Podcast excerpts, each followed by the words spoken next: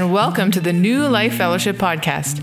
New Life Fellowship is a community of grace in Kitchener, Ontario, Canada. Our goal is to teach and share and experience the life of Jesus Christ together. You're about to listen to a message from one of our meetings. Please make sure to check out our website, newlifekw.ca. Without further ado, let's listen in. Well, good morning, everyone. Last week, I had the privilege of hang, uh, hanging out with the kids in the nursery and uh, just playing with them. And uh, although, if I'm honest, I didn't understand everything they were saying. Uh, so I may have bought a timeshare in, in Florida. I'm not sure, but we had a great time. Uh, those uh, nursery workers, God bless them. God bless them. So you can turn your Bibles to Genesis chapter 18 as we're going to continue on in the life of, of Abraham. And, and while you're turning there, I'm going to open up with a word of prayer. Father, um, we ask you to bless us. Bless us with uh, really the, the significance of this morning's passage because you have recorded it here, and I believe for great purpose for us today. And I pray, Lord, that we would be able to hear from you, your heart, uh, hear what it is you want us to know and to see, and that it would lead to a greater trust and a greater reverence and a greater experience of your life in us. And so we're asking you to, again, to bless us as we call upon your name this morning. In your name we pray. Amen. Well, we've, we've come to a, a, famous part of the story in Genesis, a famous passage uh, where, where God has judged Sodom and Gomorrah for their sin, and he ends up destroying them by raining down fire and brimstone from heaven. And, and this is one of those stories, kind of like the Good Samaritan story, that is known uh, well inside the church, but even outside the church. Sodom and Gomorrah is a is a famous story, and as I as I was mapping out our study through the life of Abraham, I actually considered skipping this passage because it really isn't primarily about Abraham. It's about Lot and Sodom and Gomorrah, but not really about Abraham. And so I, I thought about just skipping it.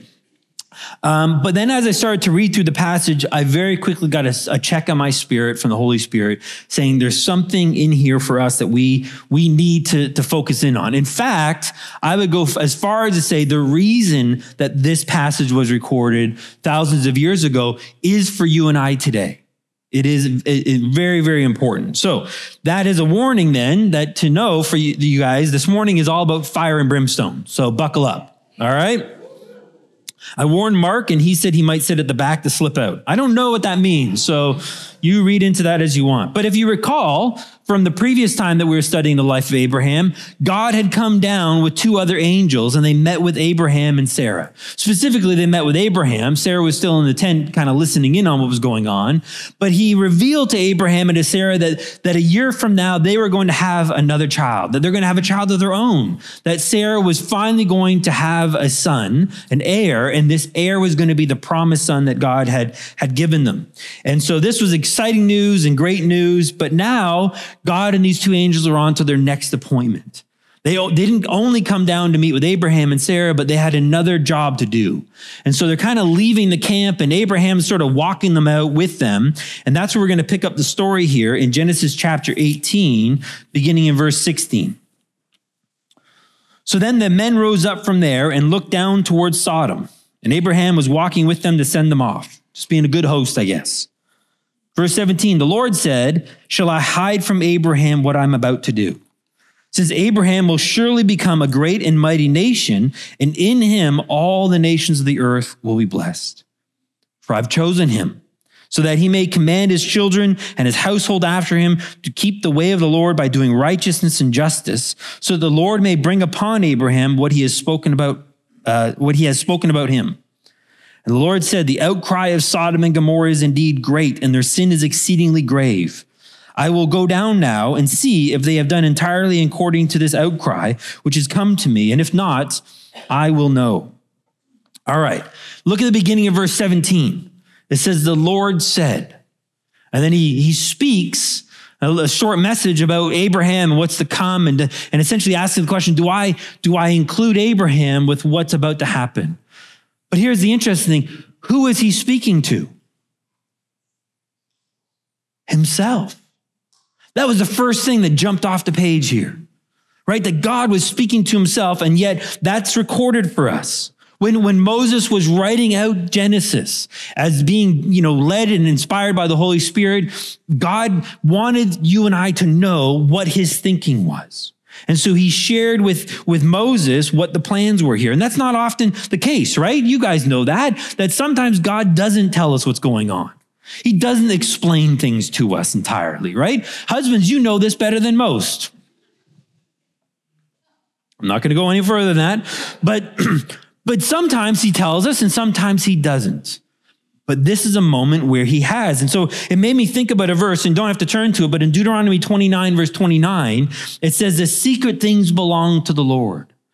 But the things that he has revealed belong to us for now and forever and to our sons forever that we may observe all the law. So here's the thing. There are certain things God says it's not for you to know. It's above your pay grade. But then there's other things he says, Craig, I want you to know this. This is important. And now we need to hold on to that. That's critical information. It's vital information for us. And so the fact that God has, has revealed to us what his thinking is, is significant to us. So I got thinking more. Well, first off, you know, God didn't have to include Abraham. He could have just gone off and, and, and, you know, destroyed Sodom and Gomorrah, judged Sodom and Gomorrah, and Abraham didn't know, have to know about it. We didn't have to know about it. That could have just been part of history that has long been forgotten until archaeologists would come along and, and discover this town that's burned to the ground. But God chose to. And he actually reveals to you and I the reason, the thinking he has as to why he's going to include Abraham. And so he's, he says to him, in verses 18 and 19. Sorry, sorry, he says to himself, since Abraham will surely become a great and mighty nation, and in him all the nations of the earth will be blessed, for I've chosen him so that he may command his children and his household after him to keep the way of the Lord by doing righteousness and justice, so that the Lord may bring upon Abraham what was spoken about him. So here's the thing God's, he's creating something through Abraham, right? He's creating more than just the nation of Israel, he's creating a group of people, a family of his own, essentially, here. And, and again, it's more than just Israel because as we saw, the point was Abraham was to be the father of many nations, not just one nation. It wasn't that everyone was going to become a, a, Jew. He was to become the father of many nations. And that was this family, this household of God that he's planning for. And we've seen multiple times that that ultimately that group of people, that family is who? It's us. It's the church, the body of Christ, the bride of Christ. And so again, when he's speaking to, to himself about thinking what's needs to happen, and he's talking about Abraham commanding, uh, commanding his children and his children and his children and his children, the household afterwards, he's ultimately thinking about you and I. And so again, God's thinking was, Norm needs to know this. Norm's going to show up many, many years later after Abraham. Just a few, but many years later, right? So Norm's going to show up and Norm needs, Jim needs to know this. Jeremy needs to know this. This is important for all of us to know. So there's something important that we have to understand here. And, and ultimately, what it is, is he wants us to learn not to become like Sodom and Gomorrah, not to become like their people, that we need to learn from them, that we would, we would be obedient, obedient to God's way and who he is in order that we could do justice and righteousness, as he said to, to himself, thinking about Abraham. So let's understand now this sin of Sodom and Gomorrah. What was so wrong with them? Right? Sodom and Gomorrah has often become a, a reference point right? A, reference point is you can, you can point to as a way to explain how good or how bad something is, right? So for example, if something's really great, we often say that's the Michael Jordan of, or that's the Wayne Gretzky of, right? If something's really bad, we say that's the Ford of sort of thing, right? So we, there's some reference points, both, both positive and negative here. And so here, Sodom and Gomorrah are, are meant to be a warning for us. And, and so there's a comparison aspect to it. And so there's a, a reference and a warning to it. And again, that applies for you and I today. In fact, both inside the church and outside the church, the Sodom and Gomorrah has become that standard.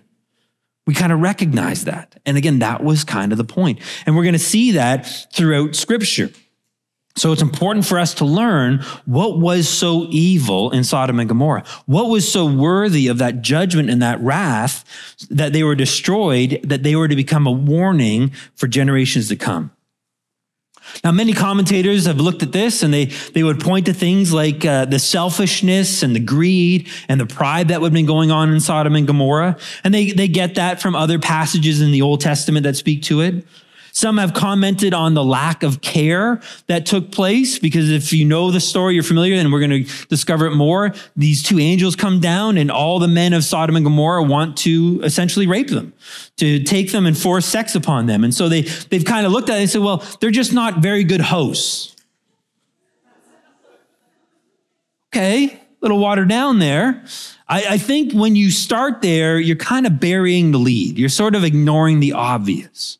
And there is an obvious aspect to it, which is the, as Jude puts it in the New Testament, the gross immorality, speaking of specifically sexual immorality that was going on in uh, Sodom and Gomorrah.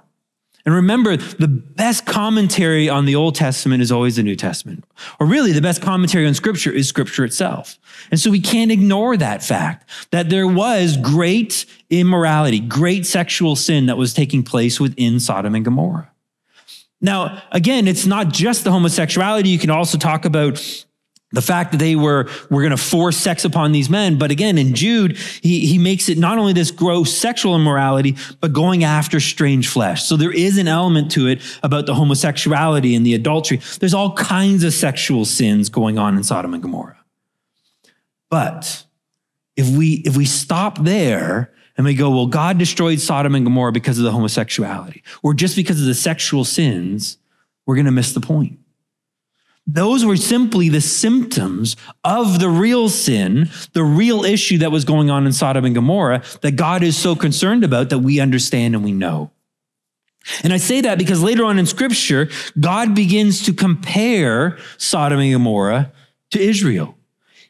He does it through the prophet Jeremiah. You don't have to turn to it, but Jeremiah 23, verse 14, it says that also among the prophets of Jerusalem, I have seen, this is God speaking through Jeremiah, I've seen a horrible thing, the committing of adultery and walking in falsehood, and they strengthen the hands of evildoers so that no one has turned back from his wickedness. All of them have become to me like Sodom, and their inhabitants like Gomorrah. Now, that's not to say that they had the same level of sexual immorality that Sodom and Gomorrah had, but what God's saying is, I see something in them that is similar. In fact, Jeremiah later on in Lamentations chapter 4 and verse 6 says, For the iniquity of the daughter of my people is greater than the sin of Sodom, which is overthrown in, a, in as in a moment and no hands were turned toward her. He's actually saying that Israel's sin was worse. Now, I imagine that there was, you know, um, gross sexual misconduct going on in, in Israel at the time. It wasn't like North Korea today, where there is no sexual sin there, apparently. Um, it was happening, I, I guarantee it, but not to the same extent that there was going on in Sodom and Gomorrah. And yet, God says the sin of Israel was worse than Sodom and Gomorrah's sin. So, what's the real issue? What's the real problem with it? What's really going on? Because again, those type of sins were merely the expression or the symptoms of the real sin. And the real sin of Sodom and Gomorrah was the rebellion and outright lack of reverence towards God's authority. Right? We put it up on the screen there. The real sin of Sodom and Gomorrah was the rebellion and the outright lack of reverence to God's authority. That was the issue. Again, I say that because the best commentary of Scripture is Scripture itself. So turn to, to 2 Peter chapter 2. And Peter, he's, he's going to comment on Sodom and Gomorrah, much like Jude did. And he's going to begin to share with us which really was going on there, what really was the issue, which is why it's so important for us to understand what's happening there. So beginning in verse 4, he begins with, For if God did not spare angels when they sinned, but cast them into hell and committed them to the pits of darkness reserved for judgment. Here he's referring to the passage in Genesis chapter 6 where angels came down. They're often known as the watchers from, uh, from a passage in Daniel, but these angels came down and they actually had sex with women, producing the Nephilim. And then God judged those angels and he cast them into the pit of darkness. And so that's that's verse four. He says, God saying, Paul, or sorry, Peter saying, if God didn't spare the angels, Verse 5 And he didn't spare the ancient world, but preserved Noah, a preacher of righteousness, with seven others, when he brought a flood upon the world of the ungodly.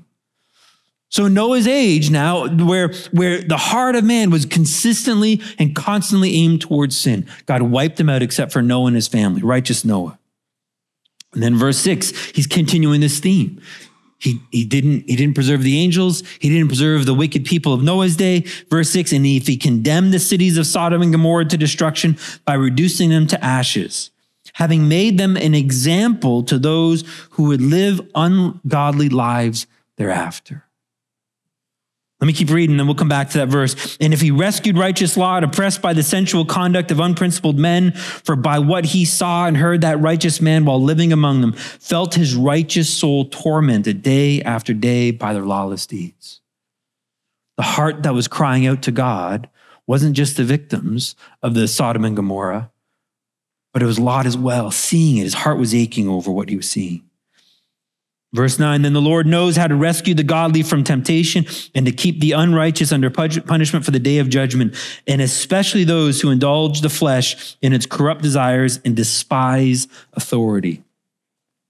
All right, let's go back to, to verse, verse 6, right? Having made them, Sodom and Gomorrah, an example for you and I today to those who would live ungodly lives thereafter. That word ungodly is the word uh, aseabio. And, and it, it literally means without reverence. And that's what stood out to me here, right? It's not, it's not just that, uh, that they lived immorality. They didn't, they didn't just go and live a lie, you know, drunkenness and, and drug abuse and gambling and stealing and all kinds of stuff, you know, that sort of thing. It was much more than their behavior. Their sin was the condition of their heart that they lacked reverence towards God, that they had no fear when it came to God, and that they decided that they're going to live any way they wanted to to satisfy their needs. And, and to hell with God, essentially. They didn't care. They were simply going to satisfy their desires. And so they lived in absolute rebellion towards God. Right? Again, verse 10, talking about these corrupt desires that despised authority. And those corrupt desires don't have to be immorality in terms of sexual sins and so forth. It can include that, but it's bigger than that. It's the lack of reverence towards God. why does this matter for us today? Again, God is building a family. He's building a group of people that eventually you and I would know as the church today, the, the bride and the body of Christ. And what he wanted to do is he wanted to come and dwell with these people. I love 2 Corinthians 6:16 summarizes it so well. The heart of God. I want to I want to come and dwell with them. I want to make my home and abode with them, and I want to walk with them. He wants to walk with you, Mike. Isn't that amazing? And then he goes on, and I will be their God, and they will be my people. I'll be the one to look after them. I'll be the one to care for them, provide for them, protect them, and they're going to be the ones to turn to me and trust me and honor me and show reverence to me. That's what he's creating. That's what he's wanting to do. But it's possible for us, as believers, even, to miss out on that. I saw recently a, a pastor telling a story of another pastor. So this is a pastor telling a story about a pastor telling a story about a pastor, all right? It's confusing, I know that. But but this man, what he was saying is he there was a very well-known pastor who got into trouble. He didn't say his name, but you can kind of if you knew enough of the, what was going on in the in the 80s, you could kind of probably figure out who it was. But this man had gotten in trouble. He's actually serving time in jail. So his pastor went and he met with him and he says, What what went wrong? What happened? Because you you love God and you preach grace. And so where did it go off the rails for you? Did you not understand his love? And, and he says to him, he says, No, I, I knew God loved me. I just didn't fear him please understand it's, it's a there's some nuance here and and i'm learning that whenever there's um, whenever there's a nuance required you got to still speak truth but sometimes you got to explain more to make it clear so here's the thing it's not that we're we're shuddering and we're terrified of god but we still need to respect him we still need to respect his authority. We still need to respect who he is. And, and what this pastor was saying, this preacher was saying is, I knew he loved me and I thought I could get away with it. I didn't actually think it would matter. So I didn't fear him. I didn't respect him. I didn't listen to him. I was going to do it my own way. You see, as believers, we could do that. We know God and we love God, but we just do it our own way. By the way, that's the story of Ananias and Sapphira. Remember them in Acts chapter 4? Where the church right now is they're they're selling all their goods and people are giving everything they, they've got to the church right? And so donations or envelopes are at the back there. You can do it online. Essentially, that's what how everything was going to the church. And Ananias and Sapphira were watching how the people, the church, were celebrating the people who were doing this. And they say, well, let's do that. And they sold everything they had and they gave half to the church and half they kept for themselves. Now that's okay. You can do that, right? The problem was that they told everyone that they gave everything and they didn't tell everyone they kept half back. And so what ended up happening, both of them got struck down dead when they were confronted by Peter. And the, the problem was, wasn't that they kept half back. The problem, Peter says, is why do you lie to the Holy Spirit? They didn't respect the Holy Spirit. They didn't respect God. And so the reason that happened in Acts chapter 4, the very beginning of the church, is God's trying to, again, he's trying to create a people, learn the lesson from Sodom and Gomorrah. And if you didn't get it there, learn the lessons from Ananias and Sapphira. God's not playing a game. He means what he says. And we don't have to be afraid and terrified of him because he's a loving God. But respect his power, respect his authority, respect him as God. You and you and him are not equals. He is God and we are not. And we need to respect that. And so that's what Sodom and Gomorrah were meant to be to create a permanent reminder of the judgment that is to come, both inside and outside the church, but particularly the outside the church, as we're going to see, but a reminder of the judgment that is to come to those who refuse to trust God and decide to challenge his authority. Right? So keep that in mind because as we go on, this picture of Sodom and Gomorrah ultimately is the picture of Judgment Day. The day that Jesus comes back, great white throne judgment where he judges the world. That's what Sodom and Gomorrah is forecasting, is foretelling. So let's continue on in the passage in Genesis 18. We're not gonna we're not gonna read all of it because there's a lot to it, and, and I'm already short on time. Um, but I encourage you when you go home today or this week, read through this passage. Read through the, the second half, beginning verse 16 of 18, all the way until the end of 19. Read the passage of what takes place in Sodom and Gomorrah. Uh, there's so much in there, but let me kind of summarize it, right? So God sends these two angels to go and test Sodom and Gomorrah. He says to find out if what the outcry is true or not. Now, it's not that God doesn't know. God already knows the hearts of these people. The test isn't for him, it's for who? Sodom and Gomorrah. It's to give them one last chance. Give them one last chance to prove that they're not worthy of this destruction. Because the reality is, no one is going to be without excuse when they stand before God. Amen. And so that's what these two angels are. They're going, they're going to go down to Sodom and Gomorrah to be that test. And so then God begins to reveal to Abraham what he's about to do. That this is what's going to happen. He's going to judge them because he's heard the outcry of what's been going on. And, and it, I imagine there was a, there was a moment of pause where it's just God and Abraham. The two angels have left now, and Abraham's a little bit distant away, and he's he's pondering what's about to happen. And immediately his mind goes to his nephew Lot, his beloved nephew Lot. And he knows Lot's down in Sodom right now. And his concern is for his nephew and his family. And, and so then it says, I think it's in verse 23, that Abraham drew near to God. I love that. That gives me chills right now, just thinking about that, that picture that there was some separation there. And then, then Abraham approached God and they drew near to him. And there's some intimacy there. And what we're going to see is now that famous uh, negotiation or haggling that takes place between God and Abraham about the number of righteous people required to save Sodom and Gomorrah. And it's almost comical when you read through it, right? You know, God, if there are 50 people, would you save the cities? Oh, for, for 50 people, I would save the people. I'd save the cities. God, don't even bother you. But if they were there 45, I mean, you would, that's only a five person difference, right? You wouldn't, you wouldn't destroy Sodom and Gomorrah for five people, would you? No, I wouldn't. Okay, God, what about 40 people? I don't mean to be a bother. What about 30 people? I'm sorry, 20 people. Okay, last one, 10 people. And he's just going down. And each time God says, no, I will not destroy it if there are 50, 45, 30, 20, 10 people. And again, it's almost comical when you read it, except when you read through it. And again, I encourage you to read through it. You'll see the reverence that Abraham has towards God, the respect, the honor. And yet he's, he's not terrified of him. He drew close, he drew near, he's speaking to him. And that's the relationship we can have with our Heavenly Father. He's our Father, He's our King, He's our God, He's our Lord, He's our Master, and He's the one that loves us. He's our groom and we're his bride. We're his body. And so we can we can draw near to him. And again, each time God's God's saying, I would save them. But notice when you read through that passage, Abraham's not worried about Sodom and Gomorrah. You see, their infamy is well known, their sin is well known. He knows what's going on down there, Abraham does. His concern is for the righteous Lot, his, his beloved nephew. That's where his heart is.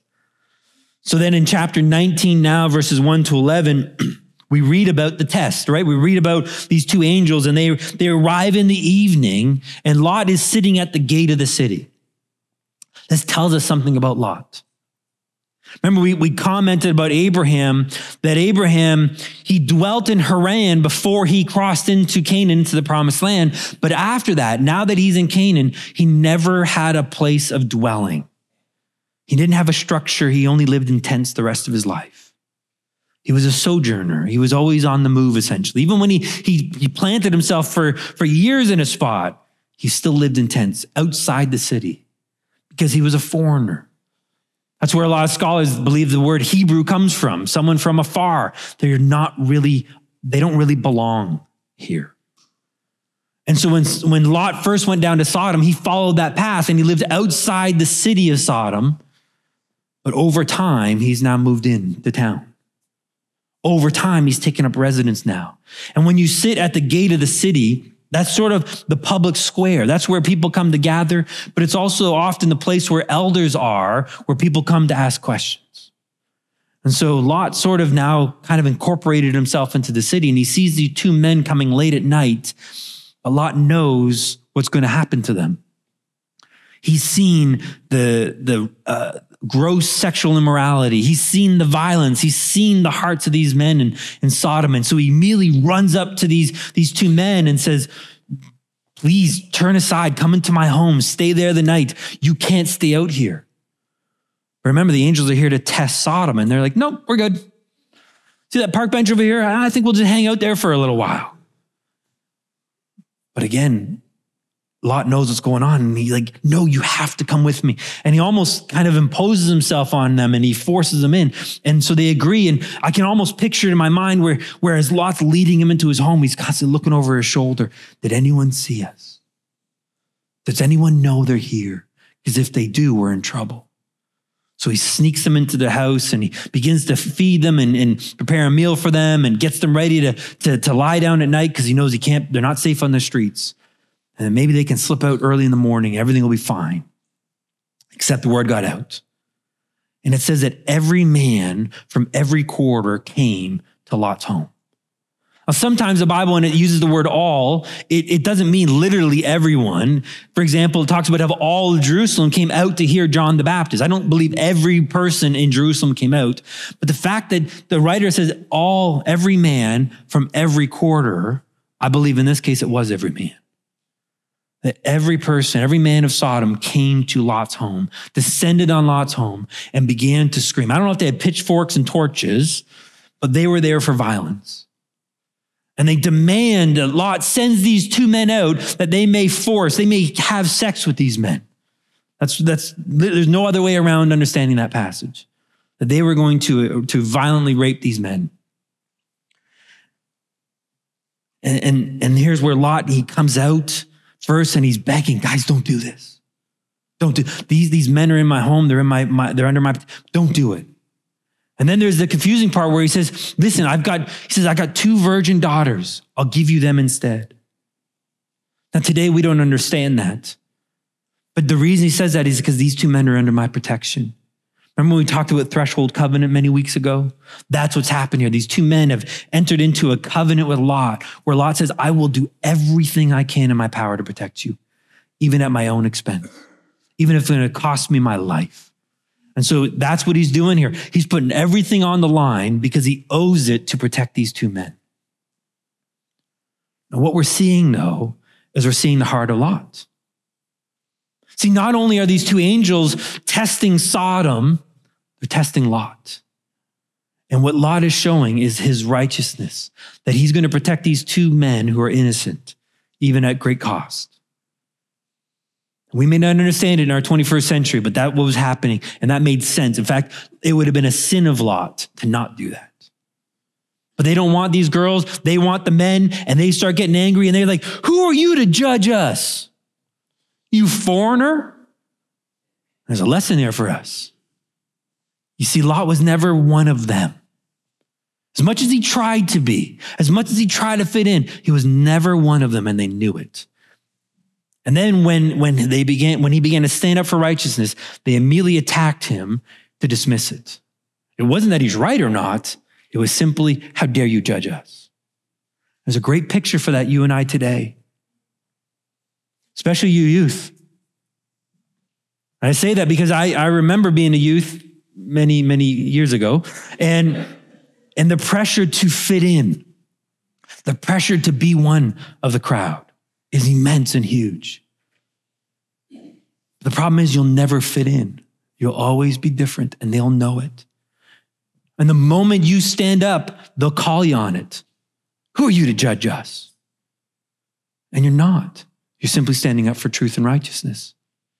And that's what God wanted us to do, right? He was, that's why he did this with Abraham. That's what he's wanting for you and I is to be a group of people that stands up for truth, justice, and righteousness. That's what he's asking of us. Well, they're not happy with this. And now they're like, in fact, now we're going to treat you worse than we're going to treat those two men. And the crowd just begins to push in against Lot. At which point the door quickly opens and these two angels just drag Lot in and slam the door. Again, like made for movies, this stuff. And then the angels strike everyone with blindness. And so these, these men now are groping. They can't find the door. They can't find the home. And they exhaust themselves trying to get into Lot's home until they just are so tired they go home. So they're protected now and they're safe. But they failed the test. They fail to defend or to prove that they're worthy of God's, God's uh, mercy on this. Really, what they are are worthy of God's judgment.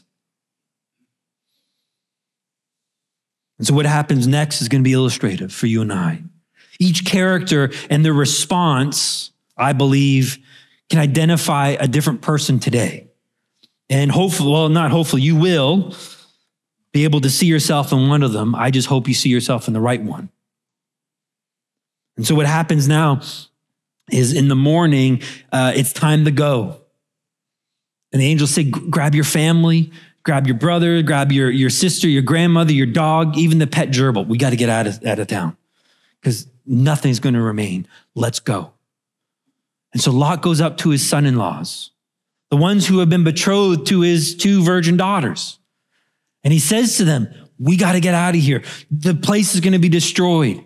God's going to judge Sodom and Gomorrah. There's not going to be any more Sodom and Gomorrah. And you know what the response was? This is a funny joke. Like, I don't know what kind of humor Lot had normally, but they thought this was a joke. But you know, that's a picture of the world. When they hear the warning, they hear the reality of judgment that they are going to have to stand accountable to God one day. I think it's just a big joke. I don't need to go. I actually kind of like it here. This is working for me. And so they decline salvation. And again, everyone is going to be without excuse. Well, God, why didn't you warn me? God, why didn't you save me? Because you chose not to. You had your opportunity. And like Lot's son in laws, they declined and they said no. And so now it's time to leave. And, and this is what was amazing to me is that in that moment, it's like go time. We got to get out of here now. It says Lot hesitated. Do you believe that? Righteous Lot sits there and goes, I don't know if I want to leave. You see, the reason is because he had moved into town, because he had, he had come to associate himself with Sodom, and he was now one of them, in his mind at least. That impact, that influence now was creating a struggle here. Do I go with God or do I stay with the people?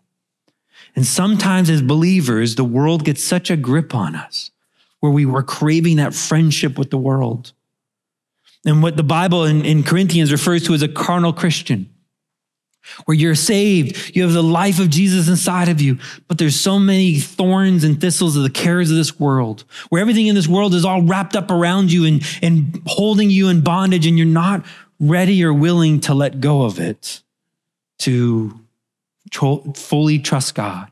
And so they hesitate. But the angels grab hold of him and his, his wife and his daughters, and they kind of dragged them out of town. And when I, th- read that, I thought, my God is faithful to save. Even in that moment of hesitation, he remains faithful to us and he will save us. And so if you're that person who's, who's kind of stuck trying to please God, but fit into this world, and there's a hesitation, who will I really lean into? Who will I really trust? and learn from Lot. Well, now the they leave the edge of town and and uh, they're told to go to the mountains, but they he says I can't do it there. So they he, he, negotiates with the angels and they go to a little town, small town called Zoar, and that's where they're going to go for for protection. And then the fire and brimstone rains down on Sodom and Gomorrah in the valleys. It says so the whole area. And what's amazing is archaeologists today have found Sodom and Gomorrah. There's a great YouTube video out there, a great channel called Expedition Bible. He's an, an archaeologist and he, he, he shows all kinds of great history that you can see in real life about times in the Bible. And there's one, if you search up Expedition Bible and Sodom and Gomorrah, he actually takes you to the place. And you can see the cities because they know it's cities because you can see the pottery and the bones and the skulls in this ash level layer but even in the valley where there was no city, was destroyed. And archaeologists go, well, there's something different here because sometimes, well, the fire is just because an invading army comes in and burns down the city, but they had never burned down the graveyard or the valley. And yet that's what's happened here. They can find Sodom, they can find Gomorrah, and they can find the valley. It's all been destroyed. And to this day, there's little tiny balls of sulfur they find as well. It's a real story, really happened. And then in verse 26 in chapter 19, we read that, that Lot's wife does what? She turned back. And because of that, her heart, or sorry, because of that, she was turned to a pillar of salt. And this is the scariest one of all the warnings. You see, the, the son in laws are easy to spot. They're the ones who've rejected Christ. They, they're not in the church, they've rejected it outright. Lot is a little terrifying, but yet he's still saved and rescued by God's grace, because it says God's compassion, his loving kindness is what motivated the angels to put their hand on his wrist and pull him out. But Lot's wife, she's, she's akin to the person who's in the church today, shows up every Sunday, maybe even is serving, and, and maybe they're part of a Bible study. They're going through the motions, though, and their heart isn't towards God. You see, her turning back, it wasn't that she looked over her shoulder. It wasn't like Medusa was sitting there and turned her into a pillar of salt. The issue was why she turned back. That even when Sodom and Gomorrah was destroyed, what did she want? What did she crave? She craved Sodom and Gomorrah. That's what she longed for. And so Lot's wife is the person who is, is professing a faith in Christ, but does not possess a faith in Christ someone who's sitting in the church, who doesn't actually want God. They're just sort of going through the motions of all that. And that one is to me the most terrifying illustration for us today. Well, turn your Bibles now to Luke chapter 17. And it's a longer passage here, but but this is sort of why it all matters again, right? Best scripture, scripture commentates on scripture is the best commentary. And so in Luke chapter 17, beginning verse 22, Jesus is speaking about his coming judgment. Now, some people look at Sodom and Gomorrah and think about tribulation, that it's a picture of, of what that tribulation is going to look like. It's not. It's what's going to happen at the end of the tribulation when the judgment takes place. So in verse 22, Jesus says to the disciples, The days will come when you will long to see one of the days of the Son of Man, and you will not see it. They will say to you, Look there, look here, do not go away, and do not run after them. Basically saying, I'm going to go away for a time, right? I'm going to leave, and you're going to want to see me, but you're not. But there are going to be many who profane, who, who um, profess to see me. And he says, That's not the case. For just like the lightning, when it flashes out of the part of the sky, shines to the other part of the sky, so will the Son of Man be in his day. That's the return of Christ. It will happen in an instant. Verse 25, but first he must suffer many things and be rejected by this generation. He said, Before I got to die. That's the cross, right? Because in Luke 17, he hasn't been to the cross yet. But then, speaking of that judgment, and just as it happened in the days of Noah, Remember, as Peter quoted, just as the days of Noah, so will also be in the days of the Son of Man. They were eating, they were drinking, they were marrying, they were being given in marriage until the day that Noah entered the ark and the flood came and destroyed them all. It was the same thing as happened in the days of Lot. They were eating, they were drinking, they were buying, they were selling, they were planting, they were building, they were going about their life. They didn't see it coming because it happened in an instant. But on the day that Lot went out from Sodom, it rained fire and brimstone from the heaven and destroyed them all. It will be just the same on the day that the Son of Man is revealed, the day that Jesus returns. On that day, the one who is in the housetop, whose goods are in the house, must not go down to take them out. And likewise, the one who is in the field must not turn back. Remember Lot's wife. Remember Lot's wife. Remember where your heart is. Take note of who you're trusting and who you want. Verse 33 Whoever seeks to keep his life will lose it. If you want to be your own God, if you want to be in charge, if you're holding on to things on your own, he says you will lose it. But whoever loses it, whoever's willing to surrender and submit and hand themselves over to me, guess what? You're going to keep it because I will protect you. I will care for you. I will grab you by the hand if necessary and pull you out. Now, please understand, you might be terrified thinking, Am I Lot's wife now? How, how, how, do I know if I, if I love God or if I'm really just loving the world? Because I struggle at times and, and there's this back and forth here. I would argue that the care that you have exhibited there shows that you're not Lot's wife. Maybe more like Lot, where you have that hesitation, but you're not Lot's wife then. And I say that because there's, we have to remember that God is able to protect us.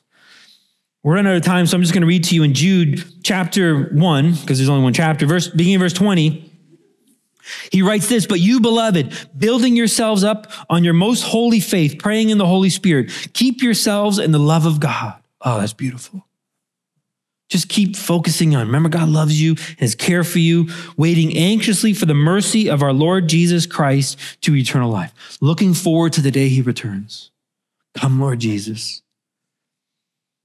Right? And so there's, again, still reverence, still respect, but trusting in that love.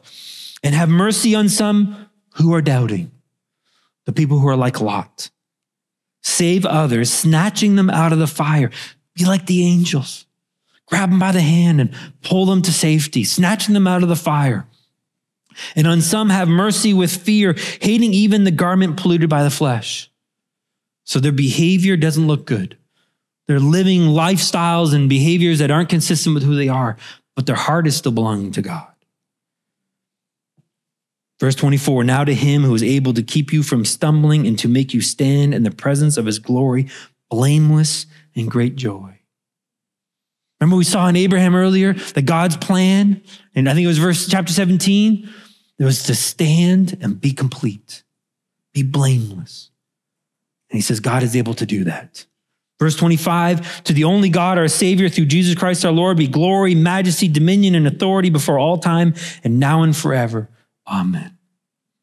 Right? The, the reverence, the respect there that we offer to God. Let me close with one more thing. One more passage I think is, is powerful. And it's, it's back in Genesis chapter 19. It's after all this has taken place. So in verse 27, now Abraham arose early in the morning and went to the place where he stood before the Lord. So he's going back and he's waiting to see what took place. How was the judgment? Is Sodom and Gomorrah still standing or is it gone? And what would he have seen? This mass billowing pillar of smoke. And he looked down towards Sodom and Gomorrah and toward all the land in the valley, and he saw, and behold, the smoke of the land ascended like the smoke of a furnace.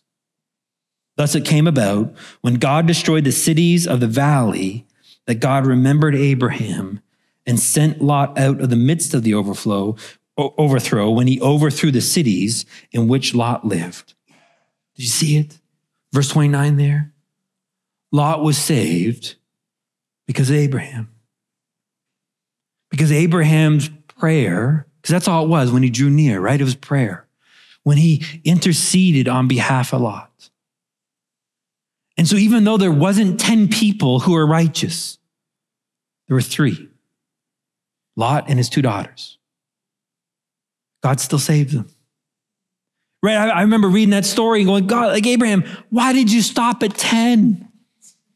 Keep negotiating. He hasn't said no yet right? I mean, that's rule number one, right, John? Just keep going. He go to as low as one. What do you got to risk? What do you got to lose? He says, no, okay. And I guess he failed. That's how I interpreted it. And then I'm reading the passage and I'm going, wait a minute.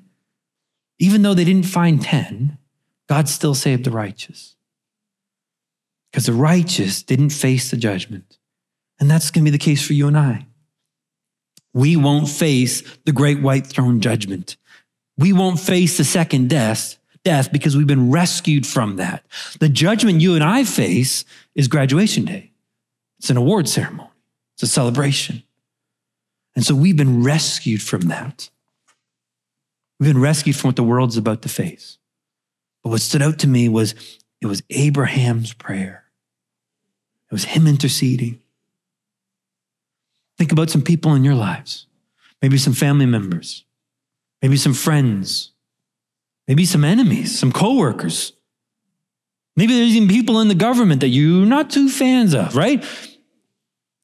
These are people maybe you could be praying for. That maybe your intercessory prayer could be the very thing that ends up with them having soft hearts towards God. Keep praying. Story's not over yet. There's more to come, more to be revealed. And maybe you get to play a part and you will celebrate with as much joy as the party going on in heaven the day that they accept this gift of salvation and escape the judgment that awaits, the judgment of Sodom and Gomorrah. That's the power of prayer. So as we close here, again, I want you to ponder who are you like? You're here, so I don't think you're like Lot's son in laws who've just rejected God outright. But if you are, or if you're watching online, let me say this is there's no greater moment than right now to accept this gift of salvation.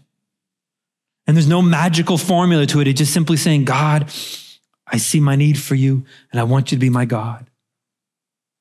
I receive this gift of salvation. That's it. That's it. There's, there's no magic prayer to it. It's all but your heart. Maybe you're like Lot's wife, where you're, you're sitting in church and you're going through the motions, but you've never actually trusted God. You know some of the stories and you know how to stand up and sit down and say amen at the right moment and laugh at the pastor's hilarious jokes. Thank you. So you know all those things, but you haven't actually given yourself over to God. Pray the same prayer. God, I want you to be my God. I see my need for you. Maybe you're like Lot you still are drawn to this world, still wanting to fit into this world. And I pray that you would you would ask God to put inside of you a heart and a passion and a fire for Him that is far greater than anything this world could ever offer you. Or maybe you're like Abraham, where your heart's already fully submitted to God and you're able now to pray for those around you. Pray that they too will experience that grace and that life and that freedom and that hope in Jesus Christ that you found. Please note, Abraham doesn't condemn Lot. He didn't shame Lot or his wife. He didn't attack them. He simply prayed for them because he offered them the same grace and mercy that God offered him. Let's pray. Lord Jesus, we ask you now through your Holy Spirit to show us who we are in this story. Are we Lot's son in laws? Are we like Sodom and Gomorrah? Are we like Lot's wife, where our heart isn't towards you? Show us that, Lord. Even if it's hard to hear, let us see the truth because the truth will set us free. And I pray those who are in that category, who relate to the people of Sodom and Gomorrah or Lot's wife, that Lord Jesus, they would turn their hearts to you entirely. And the others who are like Lot, that are, are righteous and they're holy, but they're still holding on to this world, may you loosen that grip and help them to see that what you're offering is way better than what this world has offered. And for those who are like Abraham, Lord, may they pray and pray and pray. It's our greatest weapon because that prayer is asking you to do it. For you to be God and to take hold, and it also allows us to align our hearts with what you're doing in your plan as we show that love and grace that you've bestowed on us to others. In your name we pray. Amen. You've been listening to the New Life Fellowship podcast. Thanks for joining us. For more great content, please be sure to check out our website, newlifekw.ca, and sign up for our mailing list. Subscribers will receive our The Life in the Apartment ebook that is sure to encourage and bless. Don't forget to follow us on Facebook, Instagram, and subscribe to our YouTube channel to watch the latest services and additional video content. New Life Fellowship is a registered charity that is supported by the giving of partners and friends. All donations will be received. If you would like to donate, donate at newlifekw.ca. Your giving is highly valued and appreciated. You are loved. Take care.